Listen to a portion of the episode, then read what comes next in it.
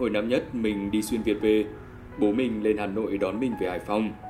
Trên xe khách về quê, bố bảo chú Tê bị tai nạn lao động, mất rồi.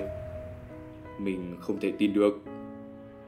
Hồi nhỏ thì chú hay cho tụi mình tiền lì xì, mặc dù quan hệ giữa ông bà nội mình và bố mẹ của chú thì không tốt, nhưng chú ấy và bố mẹ mình thì lại rất thân.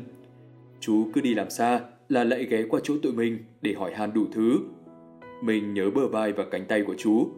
Hồi tụi mình còn bé và bị bắt nạt, Trinh chú đến tận cho mỗi thằng một trận. Chú mất trong lúc mình đi xuyên Việt. Chú vẫn hay hỏi bố mẹ mình rằng đi đến đâu rồi, vì chú rất thích những chuyến đi như vậy. trình chú cũng tác động để bố mẹ cho mình đi xuyên Việt. Trước khi đi, chú dúi cho mình tiền và bảo đi cả phần cho chú nữa. Về đến quê, bố dẫn mình vào thắp hương cho chú. Mình mới nói nhầm. Cháu xin lỗi vì cháu không biết mọi sự sớm hơn.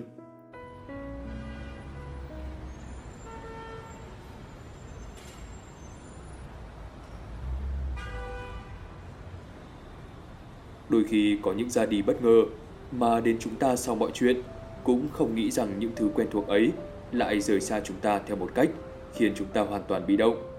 Đó, giống như mây trắng tan trời vậy. Nó kiểu như tan lúc nào chúng ta không hay và nó tan vào khoảng không vô định. Có thể nhìn thấy đấy, quay mặt xuống, quay lên, đã không thấy bóng dáng đâu rồi. Điều đau đớn nhất là mình không thể làm gì trước những sự ra đi ấy. Ở phương Đông thì mỗi người đều gắn bó với gia đình và quê hương. Ở nơi ấy mỗi người chúng ta sống cho chính chúng ta và còn sống cho nhiều người khác. Mỗi sự ra đi như một sự tổn thương dây chuyền, không bằng cách nào có thể bù đắp được.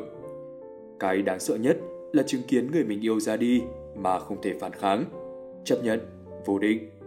Và giá như chúng ta có lời sau cuối.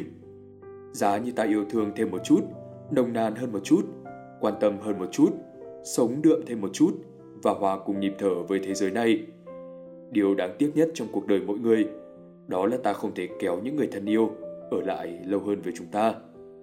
Và chẳng phải thao thức, cố gắng, kiếm tìm, rồi bất lực, ngao ngán, thở dốc, si mê và mơ tưởng.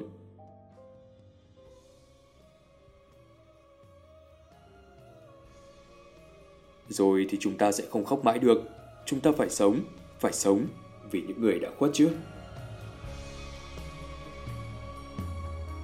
thương con chín ngóng mười trông, thương thân một đời bão giông mong cho đất trời lặng yên để cha theo bước